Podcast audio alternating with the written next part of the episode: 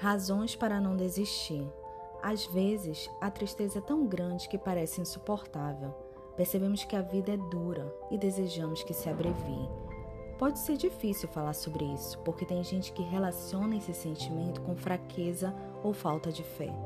Outros acham que ele nasce de uma mente vazia ou ociosa. Esqueça o que eles dizem. Jó, em sua dor, expressou inúmeras vezes, de formas bem intensas e claras, o desejo de morrer. Embora jamais tenha atribuído a Deus a sua condição, ele não queria seguir sofrendo, nem no corpo, nem na alma. Os amigos de Jó o julgaram, culpando-o por sua situação, mas a história nos mostra que eles estavam completamente enganados. A Bíblia nunca disse que aquele que crer em Deus está livre de sofrimentos.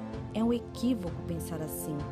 Parte da experiência humana é aceitar a inevitabilidade do sofrimento em algum momento da vida e contar com o apoio de Deus e das pessoas que estão ao nosso redor para vencer essa situação.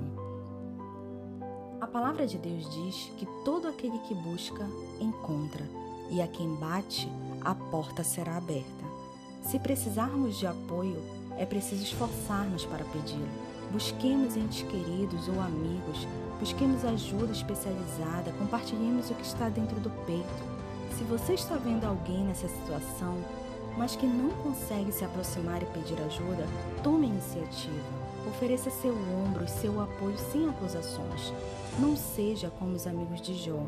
Ouça, não julgue. E lembre-se: o amigo ama sempre, e na desgraça ele se torna um irmão. Provérbios 17, 17. Essa é outra razão para não desistir.